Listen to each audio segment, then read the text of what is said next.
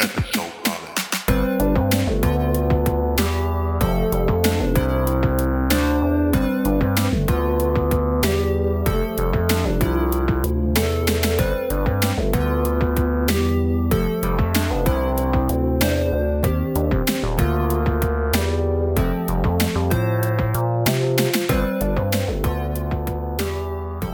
Hello, welcome to Episode Party, the podcast where we talk about our favourite podcasts. I'm Jack Tutor, I'm Freddie Harrison. and it's been a while, but we're back to talk about podcast listening in 2020, our favourite podcasts of 2020, how we've listened to podcasts, our thoughts on how podcasting may have changed, and it's also just a nice excuse to chat with Freddie again. Hello, Freddie, how are you doing? Yeah, I'm all right. what a what a year! What a year for podcasts, for us, for everything. Isn't it? Yeah. I mean, we could talk about so much more. We should probably keep it tight to podcasts. I'm intrigued to begin with. How has your podcast listening been in 2020? What's it look like? How has it changed given the circumstances? It has because I went from so at the end of 2019, I went from uh, doing a commute to an office, which granted was only like maybe like half an hour. It's not your kind of like hour and a half or however long it is. Um, it's been so long, I can't remember what your famous commute time is, but. Um, it, it went it went it went down to basically zero because I was working from home anyway, which prepared me very much for 2020 when everyone worked from home. But then, of course, I was working from home. Laura, my fiance, was working from home as well um, sometimes, but she was just home a lot more um, because there was nowhere else to go. So I went from having lots of spare time to listen to podcasts and not really having as much time on my own to listen to podcasts. And, you know, sometimes uh, it's nice to listen to podcasts together, but, you know, podcast taste is a very personal thing. You don't necessarily want to subject your better half to podcasts all the time. Definitely not. Um, and I um, I I kind of just regressed into like a very core set of shows that I listen to a lot. I don't. Uh, with, with the exception of kind of like the handful of shows that we're going to talk about, I don't, I don't think I've really listened to loads of new shows. Not certainly not deliberately. I didn't go seeking out stuff. I think I just wanted familiarity. I kind of I've definitely talked before about there are certain shows for me that that feel more like I'm listening to friends having a chat. And I think I needed a bit of that this year, especially kind of because of the kind of more isolating kind of nature of 2020. I think it kind of helped. So, yeah, I definitely regressed a little bit and probably listened to a lot less than I would just by virtue of not really having the same kind of like schedules and time to go out on on my own on big walks or like gone long drives which is another place that I did a lot of listening so Yeah. yeah it's it's been a funny one I mean it's funny because yeah I still managed to sneak in a few new ones but probably not half as many as I would have done had uh had I had more extended listening time how about you Similar.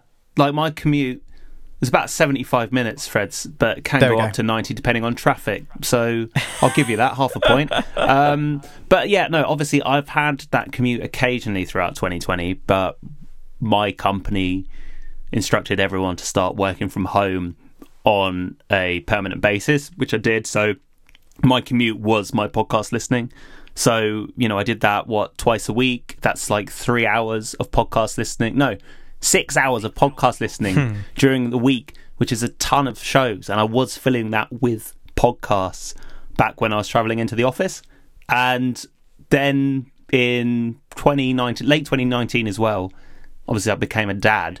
And a lot of hmm. being a dad in the early days is walking around the local area with a sleeping baby on your chest, or at least it was for me. So that was podcast listening central as well. So that parenting's different now in the sense that actually he doesn't mind a bit of interaction. So hmm. worth taking the headphones out so I can have a chat with him. So Yeah. podcast listening has gone in that sense.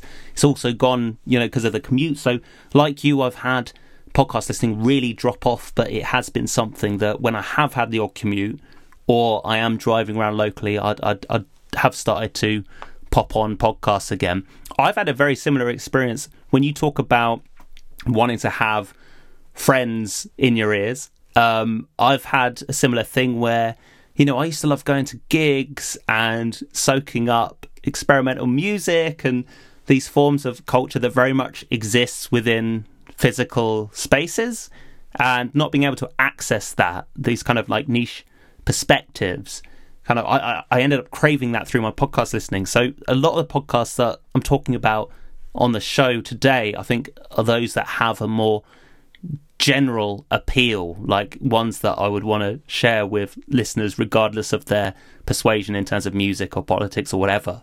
But truthfully like the shows that have really I've, I've, I've gone to most regularly have been stuff like Novara Media for their perspective on what's going on with COVID and politics, which is mm-hmm. like, you know, severely left wing in a way which I haven't been able to find from mainstream outlets, but also podcasts about like noise music, Scaredy Cats, the horror podcast as well. Freddie, you and I are a Oh, member of a horror movie club. So stuff that, you know, exists on a level beneath, you know, what we're all consuming on a mass scale, just something that makes me feel connected to like who I identify as based on like what music I like and films and and whatnot. So that's the stuff that I've I've generally gone for. But yeah, um, I've just sorted it in sorted it in podcasts. Hmm. Yeah, I mean that makes sense. It's it's uh yeah, I can see I can see where the kind of the need to kind of double down on things that kind of really yeah, I don't know, really more align with stuff that matters to you personally. I can see Yeah. I can see that how that how you how how you get to that point when you have um a year where you are kind of I don't know, more just more I don't want I don't want to like over dramatize it and say we've all been isolated from each other, but like you are you do spend a lot more time with yourself if that Yeah. makes any sense. Like and a lot you know that that lack of kind of like social time I guess just means that you get to double down a lot more on kind of your very own niche interests and you you you jack do have niche interests like um and luckily that's what the you know the podcast world is good for is Yeah. uh is is catering to those niche interests um but anyway regardless of niche interests do you want to talk to us about uh one of your more general uh podcasts that you've uh you recommended to me to have a listen to a few weeks ago More general sounds almost dismissive. But you know what I mean, right? I don't Yeah. mean Yeah. yeah. Okay, cool. Anyway, so first podcast that uh, I want to talk about is called Good One, a podcast Right. about jokes from pop culture website Vulture, which is presented by Vulture senior editor Jesse David Fox. And basically, it takes a joke. So it, it- it's an interview with a comedian about a joke that they've told. Maybe they're a stand up, maybe they have a television show. So it takes one specific joke and it they talk about the joke, they break down why that joke is funny, they talk about its origins, which I think as a principle sounds like something that could go both ways. I mean, what is worse than taking a joke and dissecting why it's funny? That sounds like a dreadful idea. But I think what this podcast understands and the balance it manages to strike is that you can use a joke because uh, humor is such a personal thing. It's something that you know really gets down to the bones of who someone is in terms of what they find funny.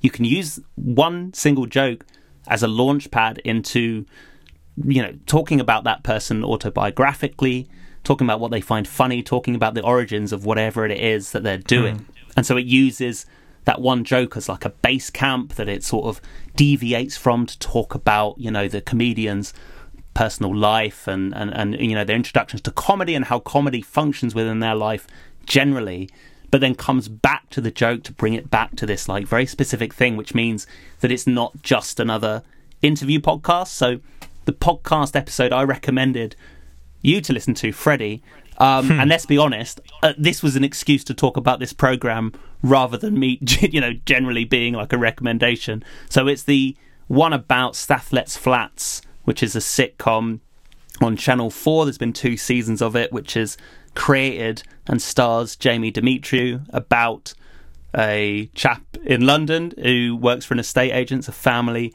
estate agents, and he lets flats, or tries to, badly. And so they pick out an episode, which, like I say, is based on a, a, a meal where Jamie, the main character, and his sister they go on like a double date. There's also another lad there, and this podcast talks through that dinner date, and what it specifically zooms in on is what each character like orders and why they order it the way that they do. And hmm. Jamie is like a, a, a wonderful interview guest. He's so humble, but really celebrates the people he works with. I think Jesse David Fox clearly loves comedy. I think it's he treats English comedians, I think, as a bit of a curious specimen. You can hear him sort of. I, I think he's definitely more um, overtly adept when he's speaking to like American comedians. You can hear him sort of.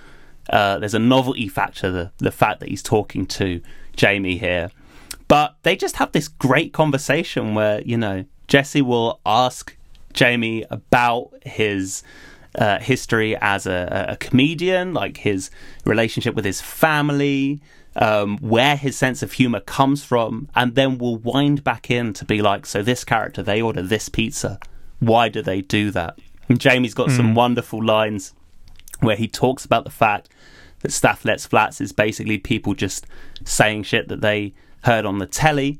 Um, and you know, you get some real insight into the show generally and the mechanics of it in a way that I don't think you could really get to if you didn't start with a specific joke. So this is the episode I picked because I fucking love Stath Lets Flats. I think it's the best thing that's ever been on telly. Um, but also as well, there are other great episodes. There's one I listened to just today with Cameron Esposito. She talks about a rape joke that she told, and it digs right down into how she came into writing that rape joke as someone who was a rape survivor. And again, the interview that they have there is sprawling, goes in so many different directions. Uh, I love it. Freddie, what did you make of this one? Yeah, I, I really enjoyed it. I mean, the first thing that I noticed when uh, you sent me this recommendation, I went through my um, podcast app to try and try and find both the show and then obviously find that very specific episode. The first thing I noticed is there's like a treasure trove of really interesting interviews about really good shows on there and with Yeah. really good comedians. Like there is so much to go through, and I kind of had to stop myself from getting distracted on the way to this episode because I knew that if I kind of allowed myself to queue up all of the other shows and comedians that kind of took you know to my fancy, then I'd, I'd probably never get to this one. Right, yeah. Um, I'm glad I did. It's it's a really nice episode. I think you know, like you say, Je- Jesse's someone that clearly just fucking loves comedy and really knows his stuff, and just was a brilliant interviewer. And and Jamie's just super earnest and like Yeah. there's no kind of pretentiousness about everything anything he says or anything he's kind of the way he goes about things there's there's no kind of like you don't feel like he's trying to be too clever but it is always nice to know there is a little bit of depth to what he's doing which which there is um Yes. I, I love that they kind of the launch pad for the whole conversation apart from obviously that specific scene in the show um, which by the way i've only ever seen the clip of. I've never actually watched that episode yet because i am fucking not far enough through. Oh. i know i know. So Um, good. I, but um, I like the, the other launch pad to this whole conversation was the fact that I think, in Jamie's words, they kind of fucked it on the naming of the show. Because Stath Lets Flats doesn't translate at all very well internationally. Um, I'd love to know what it's like in kind of like Europe, for example. Like, I, I mean, I, I my job, I do a, uh, you know, I, I work for an international company and I, I write for them, so I kind of have to think about how these things translate all the time. And we're talking about going from U, UK English to US English, and it doesn't translate well. So I dread to think what it'd be like in other languages. Yeah. maybe be better, maybe be worse. Maybe they're gonna have to call it something completely different. um, but I don't know, like, what's the like the American equivalent is like what like real estate staff or something like that. Even then, like uh, people are gonna know what staff is. I, I like the idea that they they were talking about the fact that they at one point they just wanted to call the show Stath. Yeah. And actually, I think that might work. I call it Um, that anyway. I, I'm surprised they didn't rename it for the US. Put it that way. Um, but it was, yeah, it was, it was a lovely episode. Um, I've sought out a few interviews with Jamie now, just because I think after watching the first few episodes of Stath, like I, I found myself like really wanting to understand where it came from and everything else. And it's always really nice to like hear him talk so kind of fondly about his sister Natasha, who's who- Yeah. who who's in the show. Um, and I, I just I really like how much he just praises her. Like I, he, he always talks about how brilliant she is and how inspired by her she is. And uh, the first time I saw him say that in an interview, she was sitting right next to him, and I thought it was just a joke. Like I thought that he was doing that to embarrass her, Yeah. but it's real. Like he actually really, really loves her, and Yeah. that's a really nice thing. And it's kind of rare to see in in, in siblings, or certainly, uh, you know, I, I, and my sister fought a lot. Um, um, we love each other. It's fine.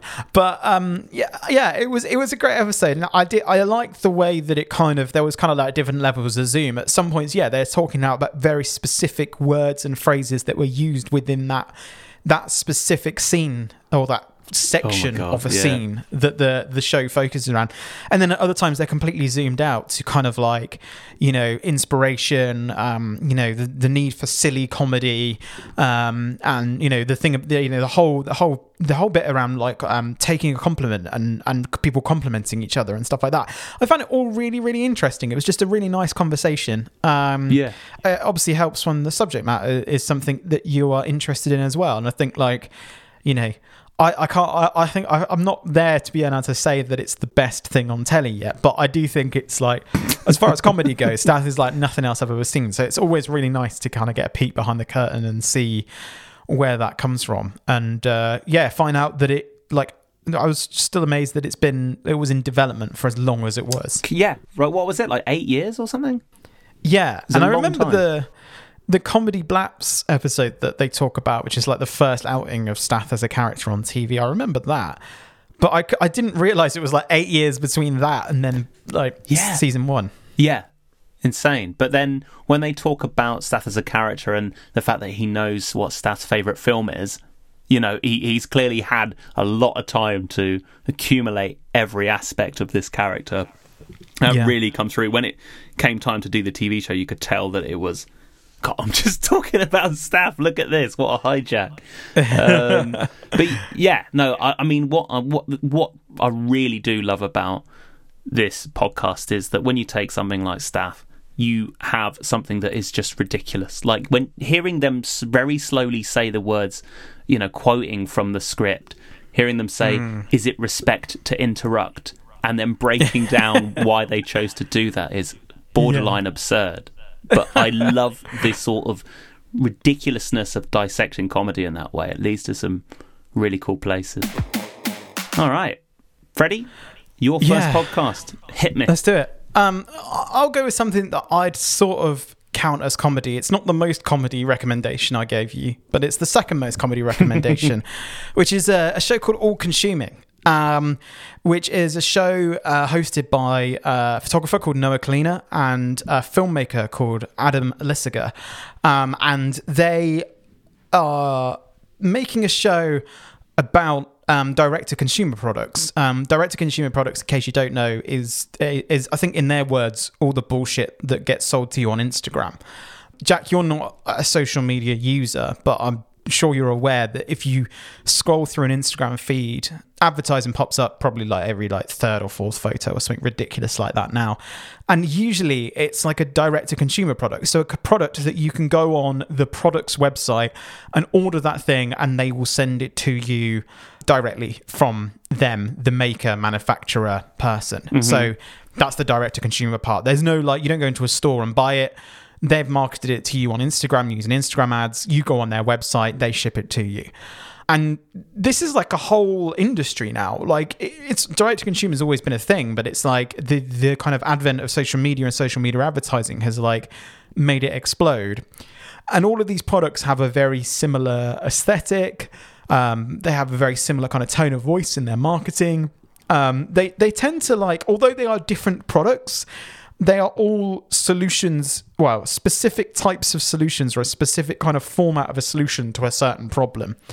And this show kind of like both celebrates it and pokes fun at it. I don't really know. Like, if you go on the if you go on the all consuming website, um, allconsuming.show, like the the copy on there clearly is poking fun at it. Like, there's a line that says it's podcasting reinvented, reimagined. Um, and you know it's it's that kind of thing and it- but then you know and it also says you know we'll try all this bullshit so you don't have to you know and and it's just and it's that kind of thing that you're like okay but then you you listen to the show and they get really into the product they've both bought the product right and they've both clearly spent time with it, which I think is kind of important because I think if the show was them buying a thing, looking at it for five minutes, laughing, and then recording like an hour and a half of audio about how stupid they thought it was, I think that'd get dull very quickly. But the kind of thing I like about it is that they really go all in on like trying the thing out. And then talking about. And they have these kind of long freewheeling conversations that kind of veer off in different directions occasionally. But they they generally do get back to this this product, and there's hmm. always this kind of like knowing wink at the listener that they know that it's bullshit, but they the way they talk about it kind of like teeters on the edge of like authenticity and also taking the piss. Yes. And, and I don't know. There's just something about it. I, d- I don't really know. Um, and the episode I recommended was uh, the first episode because why not? It's it's a great introduction, and it was around a product called Nuggs, which is like a a, a um like a, a meatless chicken nugget alternative. Both of us being vegan, Jack, I thought that's a good place to start because Indeed. it's a product that makes sense to us, and they have quite a long conversation about like their memories of you know them not even memories because neither of them are vegan but like you know what they what they you know when they eat chicken nuggets and you know going to McDonald's and all these kind of things and how that compares to to Nuggs and and the fact that Nuggs as a company uh, like which if you go on the Nuggs website feels like a parody um Yeah. They they have they they're on Nuggs 2.0 now, and it, they come with they come with release notes. They've made it like really um, really like technology focused. I think that their tagline is something like the Tesla of chicken. Yeah, the Tesla of chicken, which is just absolutely mad until you realize that they're not joking. This is like the- it's like again, it's it's like the show. It's like it's somewhere teeters between authenticity and completely taking the piss. Didn't and I don't understand it. That that card as well that comes in the box and it says "Welcome to the simulation."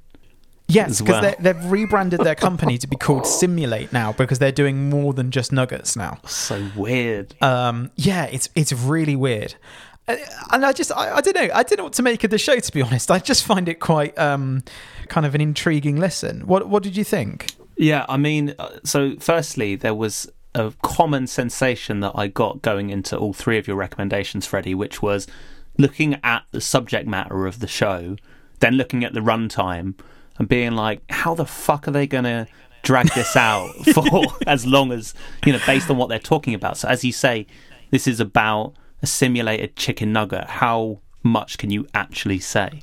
And it's Yeah. what, 50 plus minutes? And they're talking the whole time. And as you say, that while they are going in different directions, they're essentially talking about this nugget specifically for pretty much the whole time. And this was such a delight, this podcast. I think what you really have to fall back on here is a really strong host dynamic. And these guys are clearly just pals. They understand each hmm. other's humour. And I think that's so important for being able to toe this line that you so eloquently talked about, Freddie, which was between talking about these things authentically and also having a levity as well, which kind of knows that it's not this hugely profound thing that maybe it doesn't deserve 50 minutes of conversation, but they're going for it anyway. But actually, I think what they show is that if you've got two hosts who are really capable at being inquisitive and pushing a conversation forward, that you can talk about anything and really get mm. to some interesting places. And I actually had, not only did I just enjoy their company and I thought they were having a good time and that kind of thing's infectious, but I thought their dissection of the chicken nugget was so thorough and makes you realize that when you're approaching a simulated chicken product, you are basically conducting this autopsy on the original chicken nugget as an engineering project. Like, what makes that chicken nugget what it is? What makes it appealing? Like, we think of it as a throwaway food, but I think what this podcast demonstrates is that there is so much meticulous planning that goes into what arrives in a cardboard box at McDonald's, you know, and, and, and by recreating that experience, that that all of that needs to be taken into account. And so that, that you know, the podcast, as you say, talks about the, the experience of eating chicken nuggets, the shame specifically of sitting in your car and downing a pack of them, what that feels like. But also stuff like um, talking about the randomness of the shape of the chicken nugget as perhaps quite a key attribute in terms of why it feels like an authentic experience, which I thought was such an interesting point. Um, I really liked it. I think this kind of paradox about being authentic but also being quite light at the same time feels so appropriate for a subject like this. Like, I have to confess, I'm back on the socials, Freddie. When lockdown came in, I did start to want to really reconnect with a lot of people that I was only communicating through certain means. So I am more au fait now. I'm, I'm I am one of the consumers to whom this is directed. These products, so I'm I'm I'm I'm aware of the kind of tone that you talk about, and they do exist in this strange liminal space between looking really appealing and you, you end up having these internal discussions where you're like, that looks really appealing, whatever it is. Like, I get a lot of baby shit put my way. Um, That looks really appealing, it looks really useful. And then you got this other voice being like, it's not that simple. Like, look at it. It doesn't even look real. So you have that tussle going on. I think that their tone of their podcast is an acknowledgement of the fact that in some sense they are the real deal. Like a lot of these things are quite interesting and quite quite useful or quite tasty in this case. But there is a there is a, a, a bullshit around the edges which makes it all the more complicated. Basically, I loved it. I thought this was a really, really cool podcast. I think it's such a simple premise that in the wrong hands could have been utter shit, and it wasn't because they're really good hosts. Yeah, I the the bit where they they just to go back the bit where they talked very in detail about the kind of the um, gastronomic makeup of a chicken nugget reminded me very much. I don't know if you ever kind of came across this, got into this at all.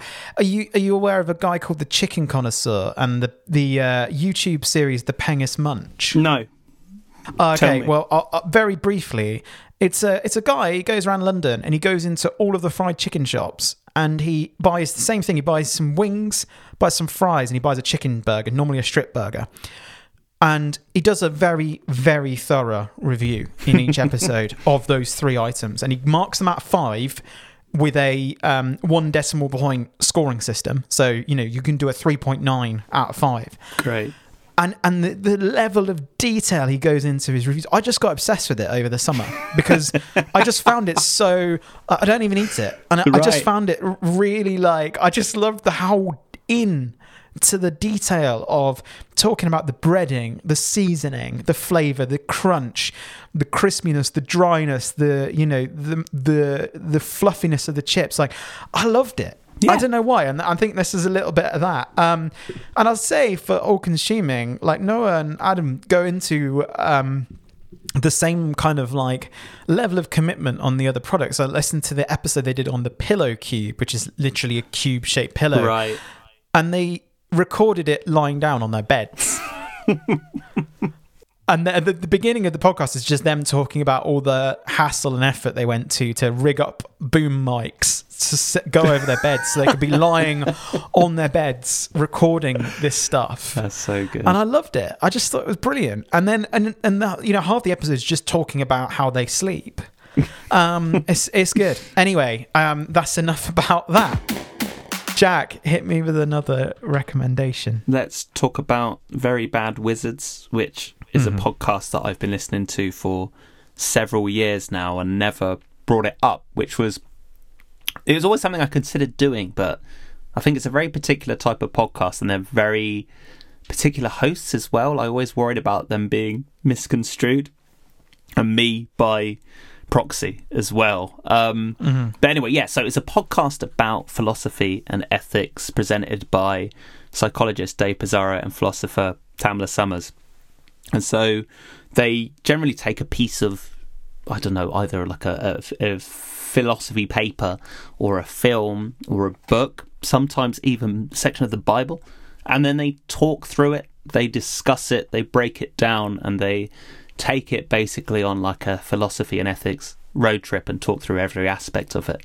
What I really love about this podcast, well, there are many things. I mean, firstly, these are two hosts who aren't afraid to go at each other and to really mm-hmm. have a quite a spirited argument, which occasionally tips over into being quite petulant, which I'm absolutely fine with as well. I think that's the line you tread if you're willing to go hard on a on a friend. So, but also as well, I think just the the, the depth that they get into, I think they manage to dig down into their expertise without leaving me behind as well. I think they're always, you know, they've been, they've been doing this show for over 200 episodes now, and they're very aware of, of their audience and the fact that, you know, a lot of these people are very interested in these topics, but not necessarily experts.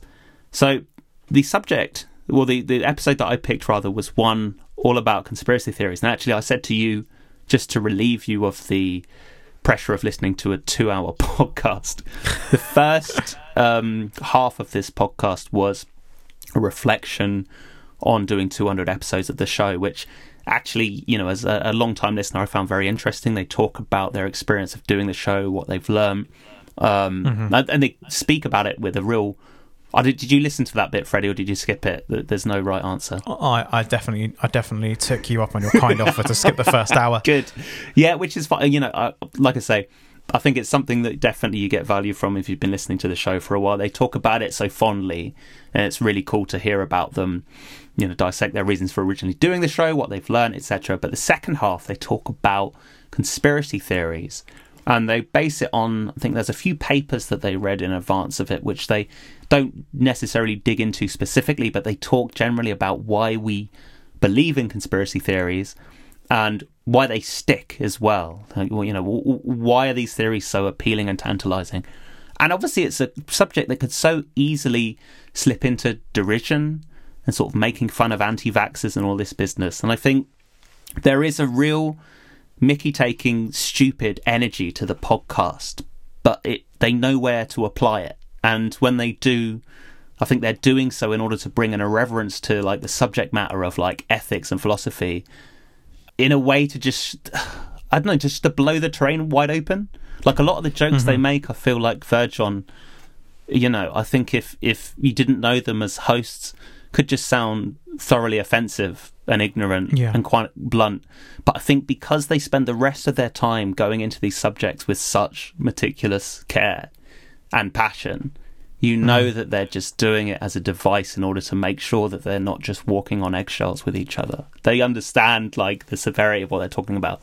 So I just I really love this discussion. Like they basically talk about the fact that it's really difficult to pin down why people believe in conspiracy theories. Like I I think at one point Dave Pizarro says, you know, what I can see why people pick up these theories. It's very similar to the reasons that you'd pick up anything that you believe, but why do they mm. stick? What's the thing that that makes them stick? And it kind of because they're so focused on getting down to the raw answers of things, they they they don't really have a, a conclusion. And it definitely Yeah. ends in this open-ended way where they barely scratch the surface and they say as much there's more terrain to be mined here. So I'm hoping they do a second part at some point. But yeah, I love the podcast. There's another episode where they break down the film I'm thinking of ending things, which was my favourite film that I've watched this year, and they did this amazing hour plus run through of what that film you know the symbology in the film their interpretation of it. Is such an ambiguous film. It's so ripe for different interpretations. And it was just it enriched my experience of the film so much. Um great. It's just a wonderful podcast. I think it's a podcast that know, a few of my friends listen to as well and they've had the experience of trying one episode liking it and then just ripping through the whole back catalogue as well so yeah, it's a great one. If it if it's your kind of thing, I think you really do end up sticking with it. But Freddie, what did you think? Yeah, it's um, it's funny because I'm I'm very much used to listening to um, kind of the NPR style podcasts where they take a question like this and they wrap it up quite neatly in about 45 minutes, Yeah. and they come to a very kind of pithy answer, and that's the end of it. Yeah. and this is like almost the anti NPR, which is like two guys having a very long, extended. You know, sometimes to the bone, sometimes argumentative conversation with each other. Although I wouldn't say they were too argumentative in this. Maybe No. there are more. I was expecting they, they seem more, to be seem to be fairly agreeable in this, but and they don't they don't actually draw to any conclusion, like you say. They don't really get to a neat answer to why do people believe in uh, conspiracy theories. And at first, it really fucking annoyed me, and then as I got further and further into it, I was like, no, I just kind of come to appreciate. Um, much like you said about um, Adam and Noah and all consuming, the fact that these guys clearly have a great rapport, um, both on and off air, and, and they just have this like wonderful free flowing conversation, and they do a great job of kind of you know veering off subject, but all getting back to the point quite quickly. In a way that doesn't feel forced, it doesn't. It feels quite natural. Uh, i.e., the opposite of everything I just did with the chicken connoisseur. Um, and it and it and it just and it just works quite nicely and i think that, you know i kind of wondered like halfway through like uh, have they made notes you know or are they just kind of freewheeling because I know with like episode party, you, you tend to make notes, and I tend to freewheel, and I think sometimes that shows, and sometimes it doesn't. but um, uh, you know, uh, but either way, they just did a really great job of kind of staying on topic, kind of chewing through the subject matter, even though they didn't reach a conclusion. I don't think they they skirted on the edge of it and never got anywhere with it. Do you know what I mean? Like, I think there's a difference between like drawing not drawing a conclusion and not even getting into the the meat of the the subject. And i think they definitely got into the meat of the subject in a way that was really interesting. And even though they didn't get to the you know they didn't they got to the end and didn't draw any kind of meaningful conclusion from it.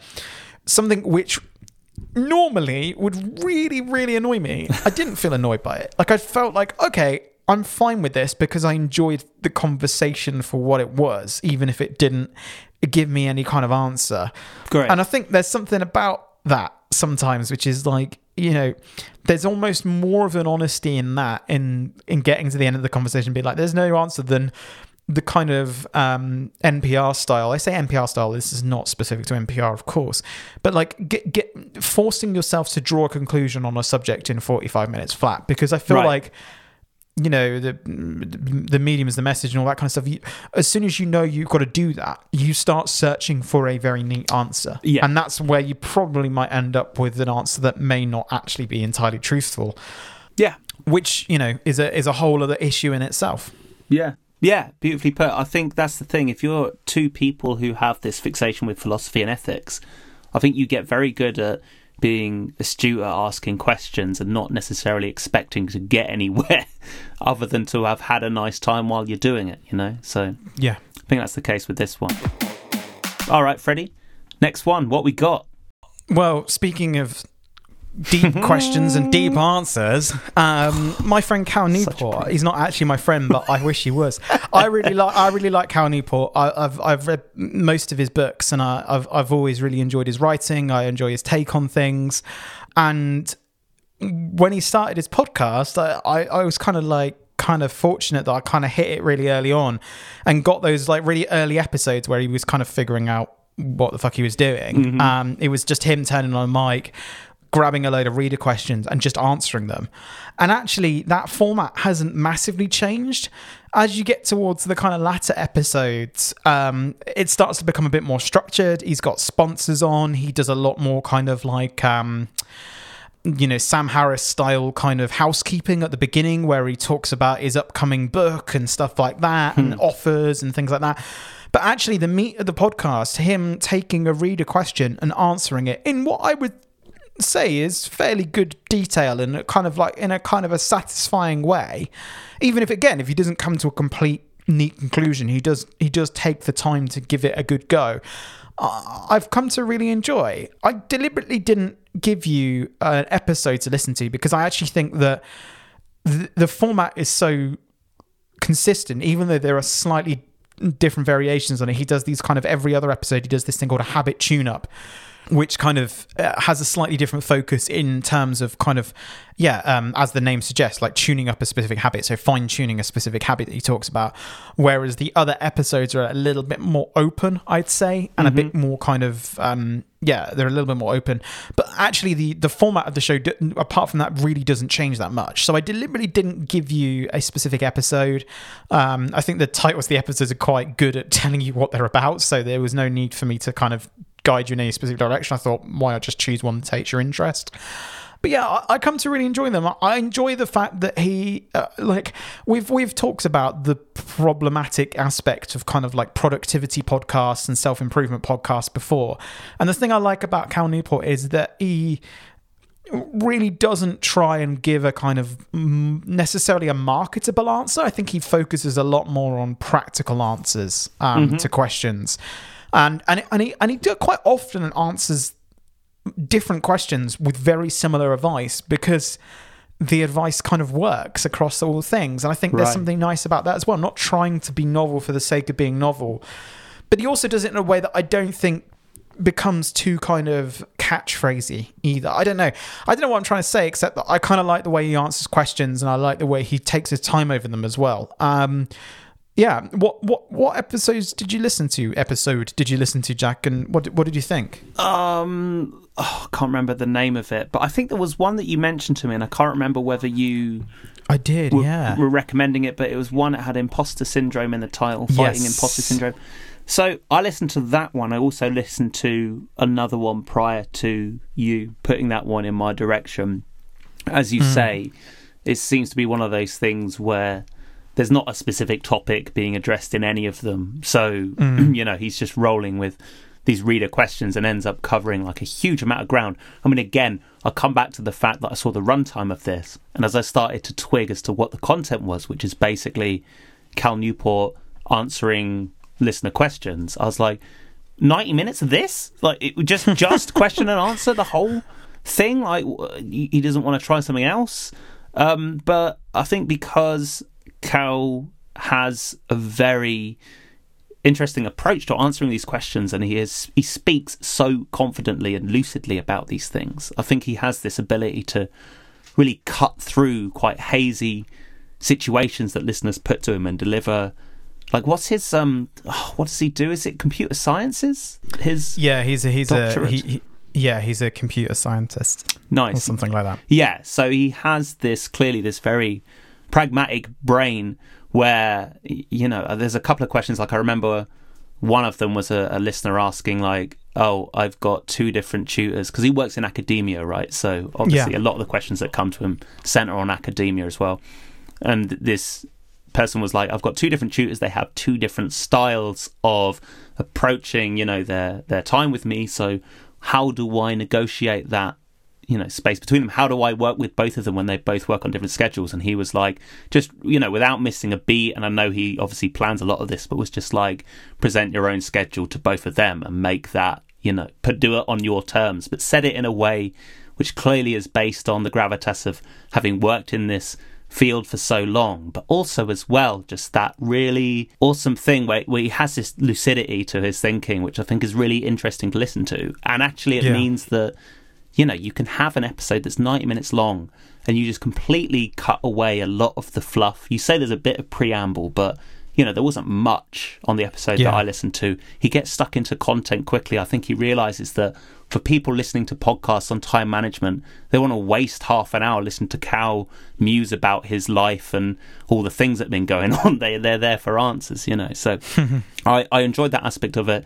I mean, Cal has been someone that I've been thinking of certainly throughout this year as I've started working from home. I mean, he did that book Deep Work where Yeah. he touched a lot on how open plan offices are really damaging to concentration and that got really kicked up this year in a way that you know I, I really did reflect back on what Cal was saying and how you know it's so difficult to work in those environments. That's something that I personally have found when I've been working in the office and working from home has been so much better for that reason. So he's been in my thoughts. I was glad to see this one put in my direction. I mean, there are aspects of productivity podcasts which I think are just constants, which is this like hyper focus. It's not a reference to another productivity book, all that kind of is on agency, like the agency of the worker or the person who's doing things to the, the ex- Yeah. like to the, the the expense of any other factor which may influence whether or not someone's able to get the job done. Right. So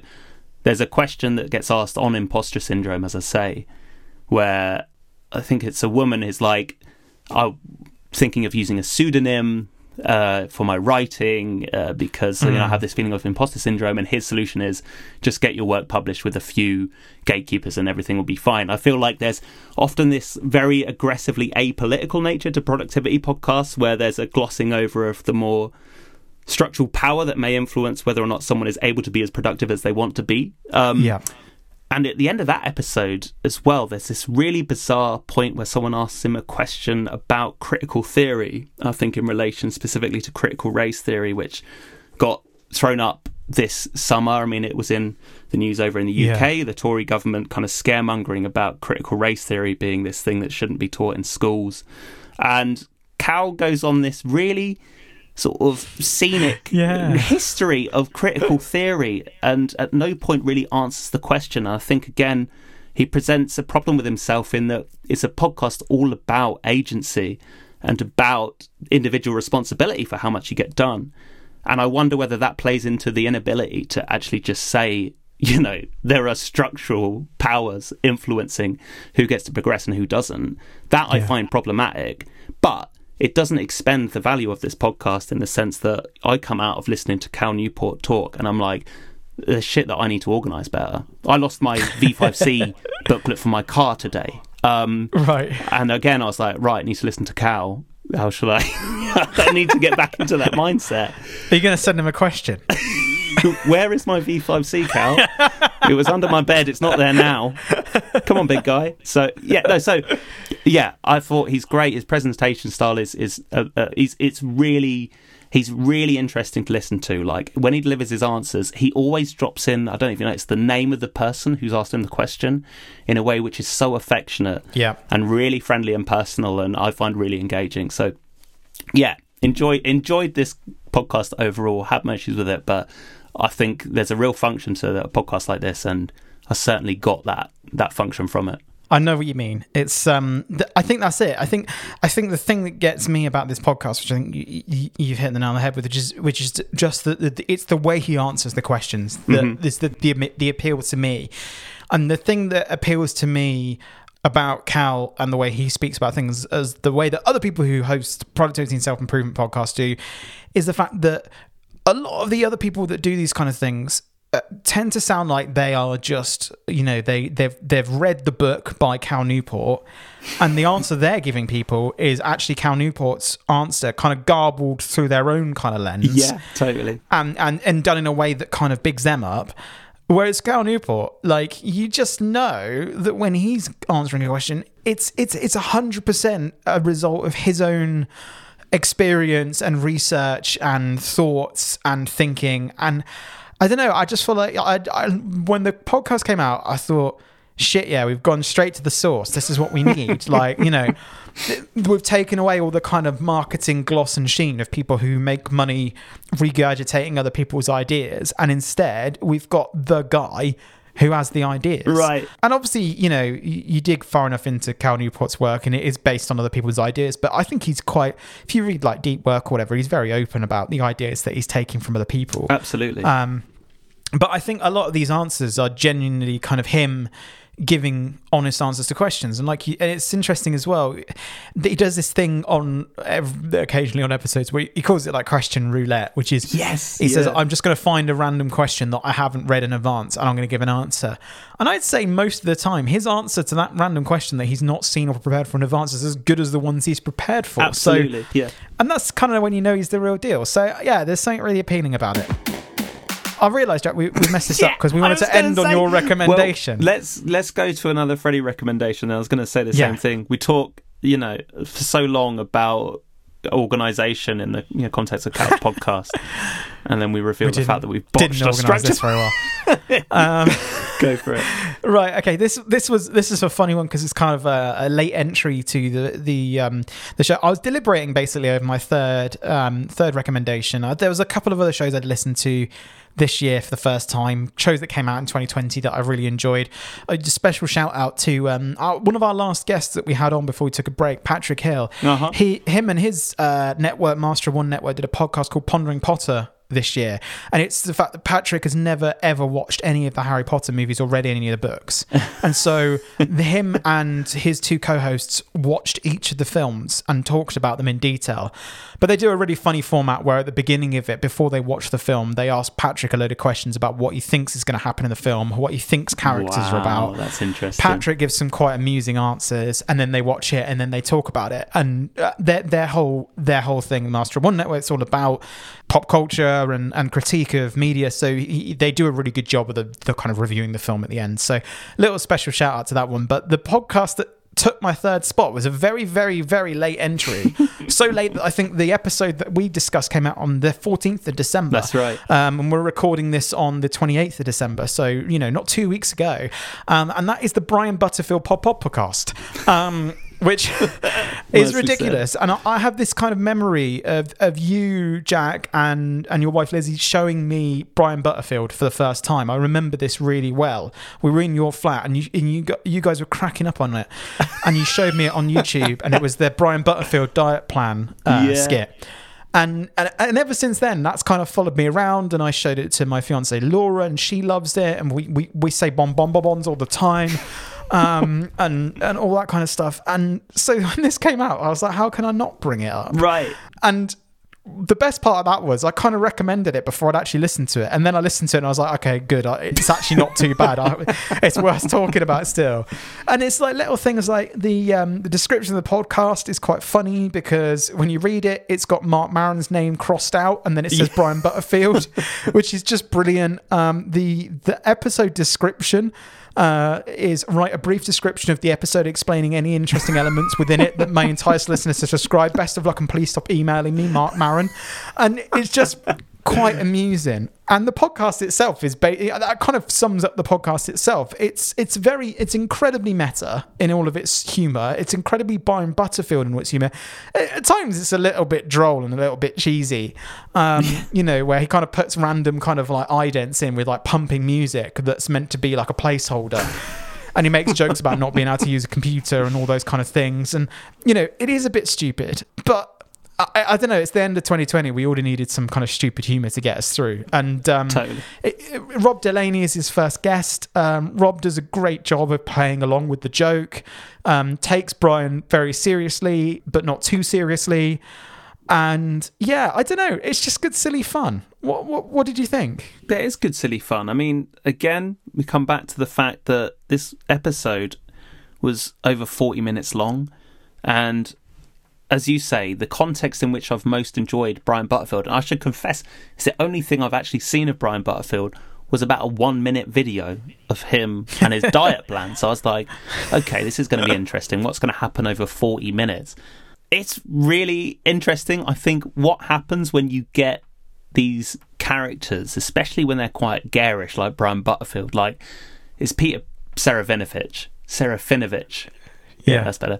Um, his character, and he's putting on like quite a voice. I don't know what accent that is, but he has to hold it for like the whole podcast. you hear the kind of slippages of the the accent that he's doing. You hear sort of like Brian sort of slipping out and slipping in again, or at least I felt Yeah. I did, like because he's just having to keep it going for so long. I think there's always this thing. It's the same with Brian Gittins, you know, where David Earl is putting on this awful throat shredding voice for the entire time. Where after a while, it you know it's it's a wacky thing to begin with, and then it just gets really surreal. You've got two guys. One of them's a fictional character. The other one is a genuine comedian holding a conversation for 40 minutes. And I think even Rob Delaney, who is great and does an amazing job, but kind of has to decide whether or not he buys into the fiction and Yeah. starts bullshitting himself or answers as, you know, a genuine person. I love the fact that you end up with those dilemmas when you have a podcast presented by a wacky fictional personality. That's fantastic. um, I enjoyed the humor in this a lot. Like, um, they had a lot of excellent listener questions come in, like the person who said, I haven't turned on my computer since 1997 due to fear over the Y2K bug. Is it safe to turn it on again now? And Brian recommends that they, they can turn it on, but they should install his personal antivirus software before they do so, which again, like, it's great, isn't it? Like, Brian Butterfield is clearly this person who has he's kind of stuck in 1996 and has this very distorted view of how adept he is in the world. Doesn't really understand the world around him, um, Yeah. but tries. I mean, have you seen his website? Jesus Christ! It's funny you should say you don't know the accent that he's putting on because the first thing I thought of when you said that was just his accent is every boomer. like that's the only way I can describe yeah. it. He's every boomer. He's That's every exactly boomer right. who was like an entrepreneur. Yeah. Yeah, Yeah. exactly it. Yeah. So his in his website is absolutely ballistic. It's just like primary colors, Times New Roman, everything sort of a lot of uh, things you click lead nowhere. Um, I went on there to find out some more information about the podcast, which I guess I kind of did. You know, it sort of fits in nicely with the tone. Yeah. Do you know what? I think there is uh, there, there, there, is more that could be mined from this. Like, obviously, they have different sections where, like I say, answers business questions. They have that through the keyhole thing where Rob Yeah. Delaney has to guess who he's listening to. Like, you know, you got a celebrity walking through a house, and he has to guess which celebrity he's hearing. And at that point, I'm like, this is bit, doesn't have much to do with Brian Butterfield by this point. Like, it could be anyone doing this bit. But again, I think there's something because he's so tacky and hopeless. There's something that it kind of fits that the podcast drags itself to kind of a sorry end. I figure that there's also like a, an opportunity to do something which has more of a narrative to it with Brian Butterfield. I feel like with a lot of these personas, you end up Yeah. over a, a long duration, you end up seeing like, um, even though they seem quite wacky on the outside, there's a lot of darkness in there and a lot of sadness Yeah. in there. Which, as the longer time you spend with them, the more that you get to see. Um, maybe there's something a little bit morbid and dark about me for wanting this, but I kind of want it to go to those places. Just how Stath goes to those places, and you know Brian Gittins goes to those places. I think there's room for that in this podcast as well. But hey, I enjoyed it. As you say, it was like a real perfect dose of silliness as I drove back from the office for my last shift in the office of 2020. So appreciated for that reason, definitely.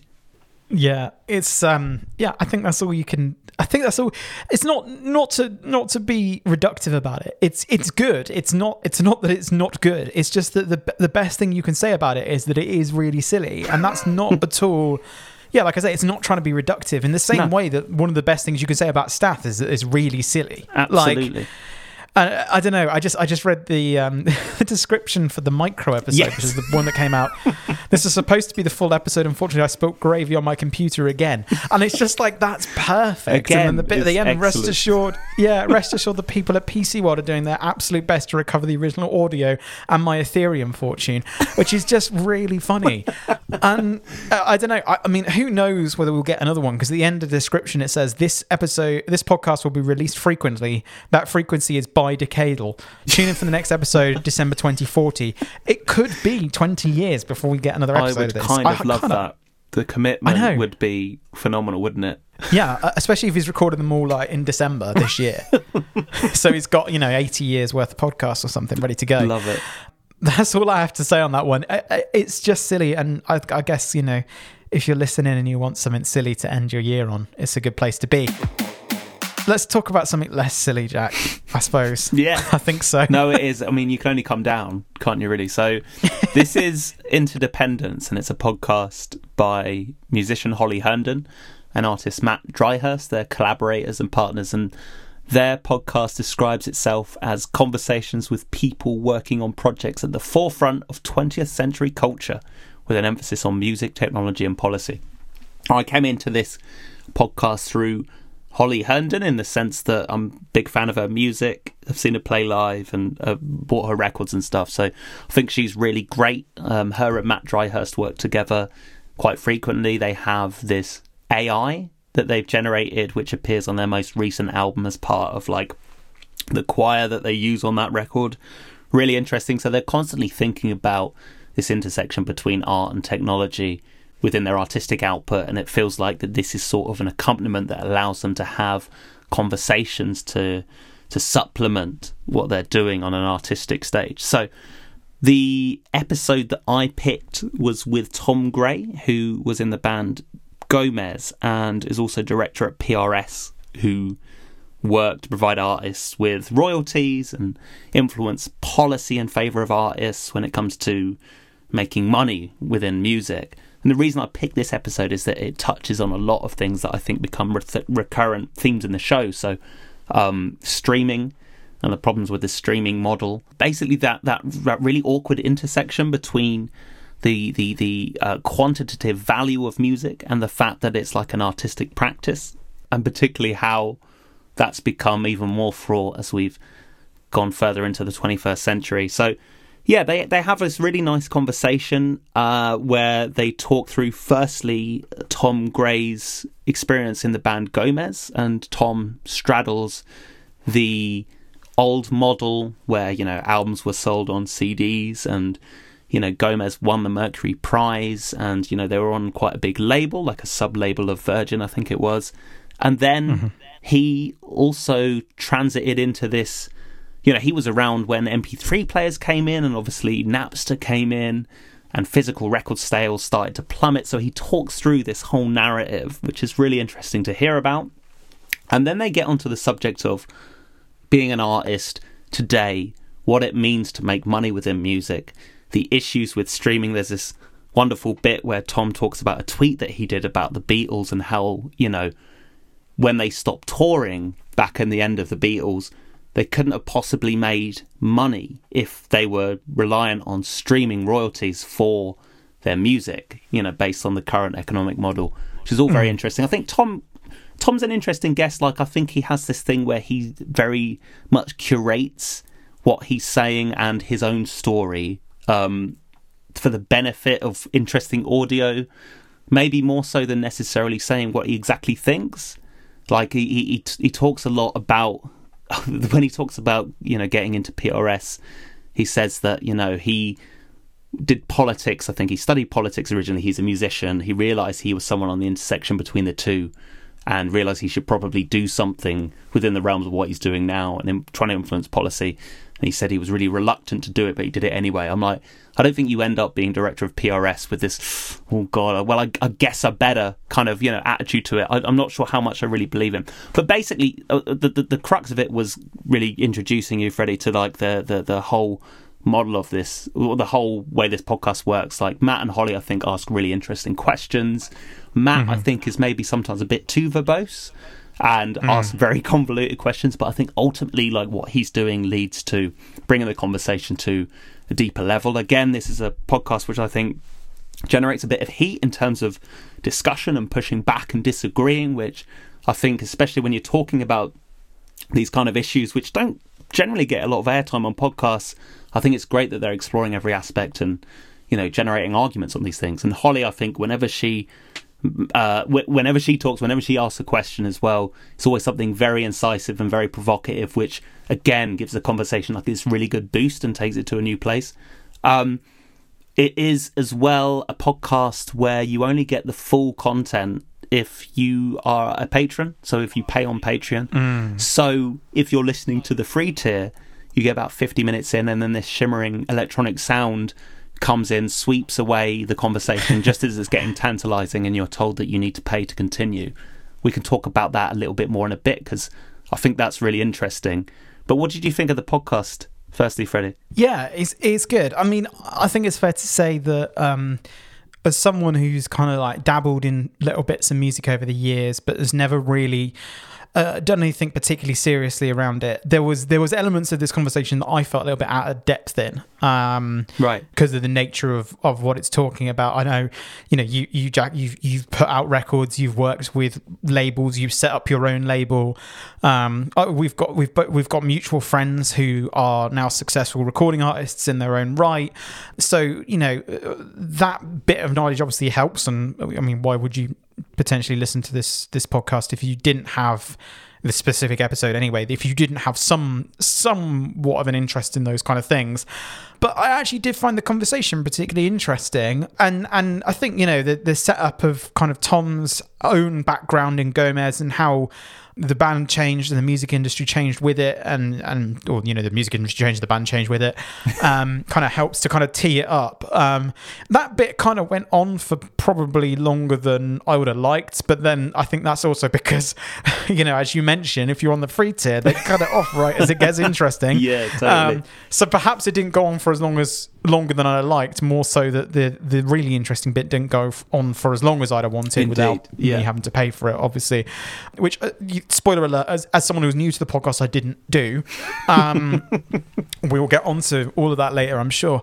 But I did find it really interesting, and I think you know they they they do ask really interesting questions. There was an interesting bit not long before that um, free tier cut off where Holly and Matt seem to get into their own kind of debate with Tom kind of sat on the yeah, sideline yeah. about kind of the um, the value of music and you know what it means to go into a store and pay however many you know pounds for for for a record for an LP you yeah. know and what that means by that you know is it is you know and then there was a discussion about whether whether it's to do with the fact that they were talking about the argument that came up I think in a, in a courtroom I think which was about you know how people people buy music but they don't necessarily listen you know people buy an album but they don't necessarily listen to the whole album or maybe mm-hmm. they only mm-hmm. listen to it three times or, or once or 50% of it uh, and does that dictate the value of it or is the value that you saw it on the shelf and you said this is worth me paying 12 pounds for right now right. and then buying it mm-hmm. um, and that's kind of the point where it got cut off, and that was the bit that you obviously naturally really started to get very interesting. Um,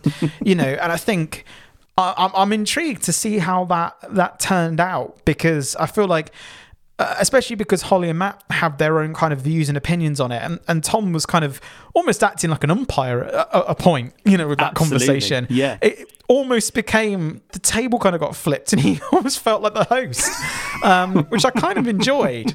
Um, Yeah. and I think you know, uh, as the kind of director of PRS and you know this figurehead of the Broken Record campaign, and you know, I, I almost think that's kind of like a, a kind of an, a, a good thing for him to be able to sit back and not necessarily completely broadcast his own opinion about everything and, and let these two people talk about them, even though they're meant to be the hosts and he's meant to be the guest. Um, you know, there's something kind of like kind of nice about that. I think is you know letting that happen. Um, So yeah, uh, of what I heard of it, it was really interesting. Um, so I mean, the, the first question is, Jack, are, are you a are you a are you a paid up Interdependence listener? Do do you get the full episode? Yeah, can I be totally honest?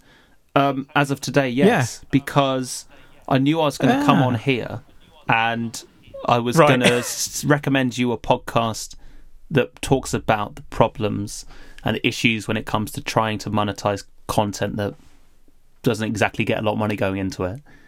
And I was about to say, yeah, I recommend this podcast, but I don't bother paying for it. But I mean, ultimately, it's a podcast where um, th- th- this this is a particularly interesting episode because they refer back to it again and again. You know, in later episodes, and one thing that they refer back to is Tom talking about the idea of the user centric model for streaming revenue, which I won't go into Right. it now, but basically that doesn't appear in this conversation excerpt that you get with the free tier. So I was always like, what is this? And I'm very interested in the uh, economics of streaming.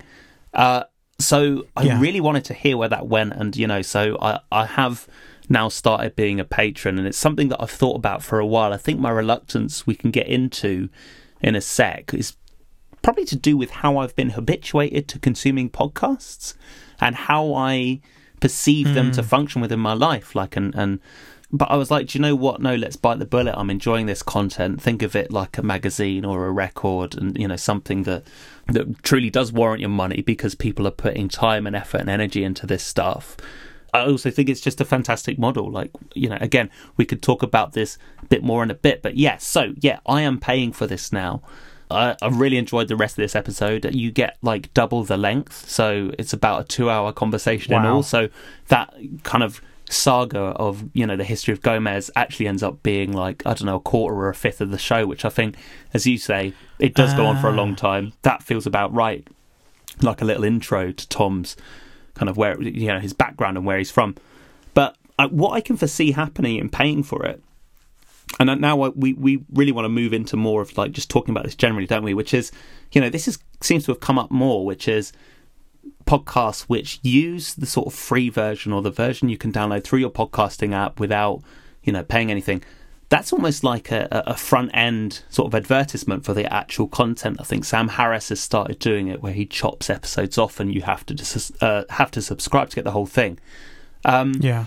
Which leads to a point where I guess you start to generate loyalty with a few specific shows and listen to them on the regular, and you you know give them your money because you support what they do, instead of having this sort of omnivorous you know, something that might spark a podcast like Episode Party, where you're just listening to podcast after podcast because, you know, Yeah. there's no down payment necessary. I mean, what's your thoughts on this, Freddie? I know you're now a, a paid up member to Cortex, is that right? Yeah, yeah. It's interesting that you this was the this was the year that you became a kind of paying podcast supporter of a specific show because the same happened for me.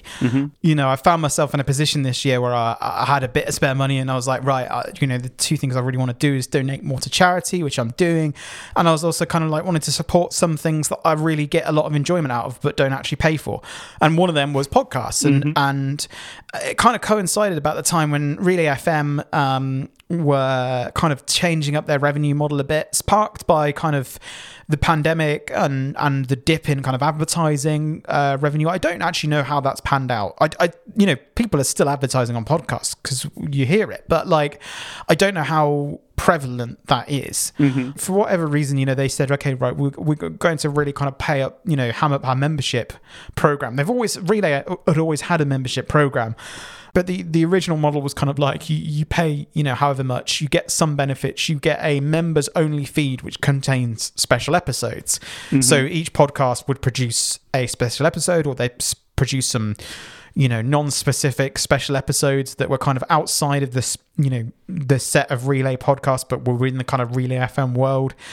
And that was all well and good but i guess for me that didn't hold much value. What they then started doing was saying okay well you know actually what we're now going to do is certain shows not all shows but certain shows are going to have a longer members version of each episode and what's interesting about this is like it's kind of it's different to something like Interdependence, where you know they're chopping off half the episode and saying if you want to hear the full episode, you've got to listen to this. W- The kind of relay Cortex cell was like you still get the full version of Cortex. Like you can still listen to Myke and Grey chat about to do apps for an hour and fifty six minutes.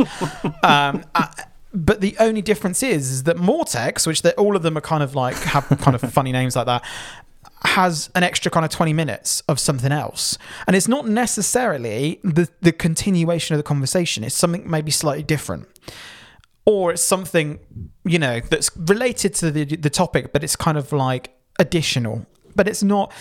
It, and then the other thing is they, they remove the ads. Now, the ads, I, I literally couldn't care less whether the ads were in it or not because the ad reads to me now are just something that I can. Uh, sometimes I really enjoy them. Sometimes I find out useful stuff. Sometimes I, you know, find stuff I want to buy. Um, Hopefully, stuff that's not going to be on all consuming. and and uh, but like the, the the the bit that I liked was the fact that, that that it wasn't kind of like it was it was more carrot than stick in the sense that it was like Yes. you don't you don't get less from not paying you just get more from paying and I actually kind of like that i'm not saying that's the right method but i personally just liked that. Yeah. And yeah at that point it was kind of like a no-brainer. The funny thing about relay was they always gave the option to say quote unquote support a specific show but there was never any real tangible benefit to that. Like i could say that i was supporting cortex and i think on the financial end maybe they give more money to shows depending on who's supporting what? I don't know. Hmm. But um, just that's complete guesswork but there was no real reason for it. Whereas now because i support cortex i get this members only feed of cortex which has longer episodes. There's other shows on relay that if i supported them i could get them instead. And obviously you can support more than one show so then obviously the revenue that they make goes up. So i don't know. It's funny because i kind of wonder how many shows I'll end. It kind of the the where it feels like it's going to me is kind of like streaming services, where Yeah. you know at one point there was Netflix and Netflix charged you six pounds a month or whatever, and you got everything, and then every kind of big production company, big production house, big media, you know, corporation went hang on a second. Why are we giving all our stuff to netflix? Let's let's make our own streaming service. And now you've got like you've got netflix you've got amazon prime you've got disney plus you've got you know whatever the hbo one is called you know mm-hmm. and so on and so forth. I, I just wonder at what point do we hit kind of like kind of like a peak on that? Because Yeah. we can't you know if every podcast suddenly decides to monetize either you have to accept you know bite the bullet and accept that you're going to be listening to far you know fewer podcasts especially full episodes of podcasts or you end up spending what you know potentially 100 quid a month on all the podcasts you listen to i don't know Exactly. Yeah, it's interesting, isn't it? Because I think, and I think back as well, shout out to Patrick again, because this came up on our episode with him when he recommended Disneyland for Designers.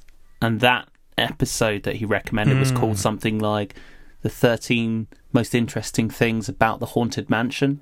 Now, I Yeah. think that one was even more brutal, right? Because they didn't even get to talking about the 13 things and then it faded out. Um, I, Yeah. I remember at the time I felt really robbed, and I still have mixed feelings on it. But Patrick was had a really interesting perspective and was like, I think it depends from where you come from. Like some people have this expectation that they should be paying for content, and in fact, it's you know only right that there should be this monetary exchange when someone's putting all this investment in it. Which you know, Yeah. I think now that I've signed up for Interdependence. I've also um, also supporting Novara Media as well, having listened to like their podcast, you know, every Yeah. single day over the summer. I was like, I probably should throw them some money as well. That makes absolute total sense. I guess it's difficult, isn't it, when podcasting has come through as something which was totally free, gave people as its main selling point the opportunity to just dive into any number of subjects and things and just try them on a whim. Uh, Yeah. And now people are having to habituate to a completely different style of listening. Like, I I mean, in some senses, that's quite appealing to me. Like, I like the idea of paying for, like the idea of paying for something and feeling like a real kinship with that show. Yeah. and knowing that my money's going in and that in in ways it makes for a more enriching listening experience i think. I mean is that something you found as a member of cortex? Has that changed your relationship with that podcast It's funny you should say that because I think towards the end of the year I've absolutely fucked it on listening and I've got about six episodes of Mortex sitting. And Mortex doesn't really, you know, Cortex slash Mortex doesn't actually release that often. They're not amazingly regular. They're not like a weekly show. Um, but yeah, I have a lot of listening to catch up on in terms of that show. What's interesting is I think the other day when I queued up all of your recommendations to start listening to them, I went through my entire feed and I started basically just declaring kind of bankruptcy on on on this year's listening. Because I had miles and miles and miles of shows queued up and I was just like there's no way before the end of the year I'm going to do this and I do not want to start the new year with the kind of emotional and mental you know burden of thinking that I've got to listen to all of this stuff before I can listen to anything new Yeah. so I, I went through and just started brutally culling all of these queued up shows. And I, every time I got to like a Mortex one, I was like, I can't because I've paid for it. This is silly. sunk Why am I cost. discarding this? Yeah. It is a sunk cost. Uh, and, and to be honest, like, you know, obviously there's a reason why I chose to support that show specifically and not another show because it's a show that I get a lot of enjoyment out and without fail will listen to every time a new episode comes out, apart from obviously the last month. Um, you know, so I, I think that does make a bit of a difference. Um, so I don't know whether it's necessarily strengthened my kinship, but it definitely kind of confirmed it, I guess. Yeah. Like, when there's a financial transaction, I guess it's the same as like. I remember when I was like 14, 15, and I'd, I'd go and meet my friends in town, and we always used to meet outside of HMV because it was like opposite the bus station. And, you know, if, if I was early, which I inevitably was because I was kind of nerdy and punctual, and all my friends were cool and late, um, I'd go in and I'd start like looking at like new albums and singles and stuff like that. And obviously, like 14, 15, you fucking love loads of music. yeah yeah But when you walk into a store and you're 14, 15, you know, I was I was working at my aunt's cafe at the time and probably earning like, you know, 25 quid a week or whatever. Uh, you know, you don't have the money to buy every single album from every single band you supposedly really love. And I think that kind of financial transaction, at least if nothing else, kind of forces you to question okay i say i really love all this stuff but what do i really love Absolutely. and Yeah. like where am i prepared to put that money and you know and you walk out with a Korn album you know like it's that kind of thing Good um, job. i didn't buy a Korn album I did. um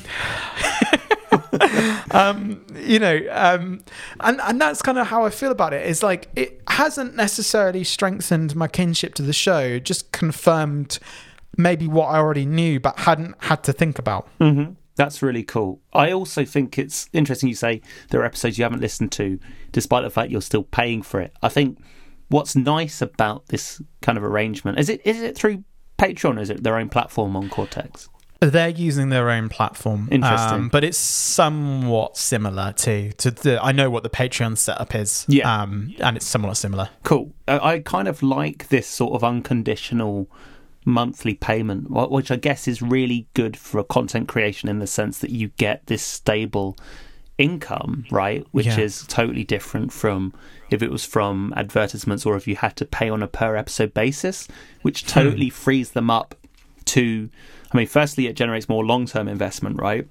Where it's like, you know, I just trust you to make good content, and I know I'm not going to love every episode you do, but I think generally what Yeah. you're doing is really appealing. There's something really lovely about that that relieves the pressure to perform every single episode and make it really tantalizing, and that obviously surely does the content a favor. You, you're you're not having to like really push for the push for the pounds. Um, also as well in contrast to like the advertising model, it's really cool, right? Because in order to generate an incentive for more money, you generate better content. You're I'm kind of contradicting what I just said, but you're making an appeal through making stronger shows, stronger podcasts. Whereas on, a, on an ad model, you are basically trying to make the appeal towards advertisers. So that then Yeah. leads towards diluted content and bigger ad slots and stuff. So I, Hmm. I, I like that aspect of it, where this direct support is just like a, you know, it, it again, it's that direct relationship where it's just like, yeah, I love what you do, keep doing it, please. Yeah, and it's interesting as well um, because you you know talking about like the kind of financial sustainability and having been able to kind of do some long term planning, knowing kind of what you're bringing in money wise, and uh, it's interesting as well because um, with Relay they give you the option to subs- you, to to be a member on a yearly basis, on an annual basis. So you can pay five dollars a month or you can pay fifty dollars a year. So you know, although you're getting a slight discount there, you you, you are committing then on a on a much more long term basis. Yeah. You know, you're effectively giving them ten months of guaranteed revenue, which Yeah. is which is which is great. I, I I'd be I'm really interested to know how it works out for them, and I'm hoping that there will be a show at some point where they talk about it. Interestingly enough, um, Relay do have this kind of alongside these kind of um, members only versions of their podcast. They do also do two shows. They they have they have what they call the crossover feed, which is where they do all their kind of specials and stuff like that. And they also have these two shows which are kind of bonuses for any member. So you get a show called Fusion, which is again, which is kind of like a crossover show with like different guests from different shows. They also do a show called Backstage, which is where Myke Hurley and um, Stephen Hackett.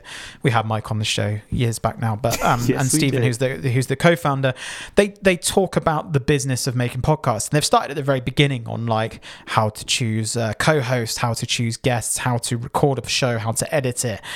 I'm hoping at some point they will get to the revenue thing and perhaps talk a little bit about it. I don't think they're they're they, they neither of them strike me as the kind of people who are going to start publishing hard numbers anywhere, but. Uh, I really hope at some. I'd be really interesting to know at some point whether the model that they've gone gone for is really helping them out and is making a difference. Um, but I think you know, I think all of these shows, I, I don't know, it, it feels like what they've done is is a model that kind of works on a lot of levels because people who, for whatever reason, can't support it, Yeah, you know, by paying for it, totally. still get pretty much the entire experience and it's ad supported and you know like i say for me personally i don't care about the ads. It doesn't bother me that they're there. So you know it, it- it wouldn't bother me if i had to not pay for it and get the ads.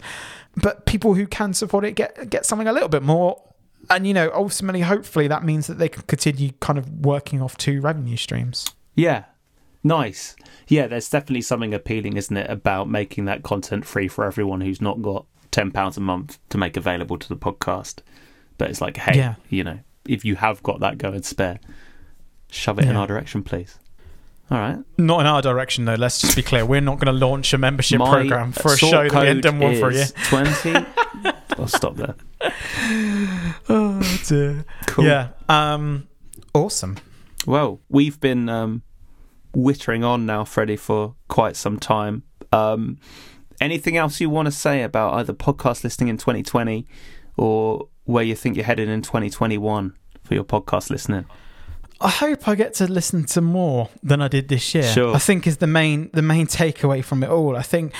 You know, I think I, I- again, it, especially at the moment, it's really seasonal because I think during during the kind of the heady days of the early, you know, spring lockdown we had in the UK, walks around around the local area accompanied by podcasts were like a real thing. Yes. And obviously, as we got closer towards, you know, and, and in the summer when we were kind of out of lockdown and there was a little bit more freedom, you know, your time outside was normally spent kind of socializing and those kind of things. Again, not really kind of podcast listening time. And and then towards the end of the year, obviously, you know, getting outside is that little bit more, um, well, a little less appealing um, if the weather's terrible. So you're hoping for a So- spring lockdown again?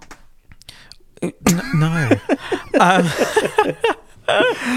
That's what I'm no, hearing. Please no. Um, no, I just, I just, I just, yeah. I hope, I hope I managed to kind of find more time for the shows because Mm-hmm. um, there's, there's still so much good stuff out there, and there's still so much stuff coming out. And I think, you know, it's been a, it was kind of like a running joke this year about um, white dudes starting podcasts in lockdown. Which you know it, White is not necessarily good. Podcasts, full stop. Yeah, well, yeah, exactly. Um, but I think you know the the general idea. Let's take the white dudes bit out of it. Like starting a podcast in lockdown, there's nothing wrong with that. Like, Sure. and I think it's nice to see that there's still stuff coming out. Absolutely. Freddie, beautiful place for us to wrap up. Um, Yeah, Do you remember, Freddie? We used to do at the end of the podcast uh, a little thing about socials. Obviously, they've probably been lying dormant for a little Shit. bit, but I'm sure we'll pop out a tweet and we will be receptive to any hellos that you want to give us, any feedback. Freddie, if people want to do that, do you have any recollections as to where they would go in order to do so? let me do it without even bringing anything up on my computer and see if I Oh. can just do it.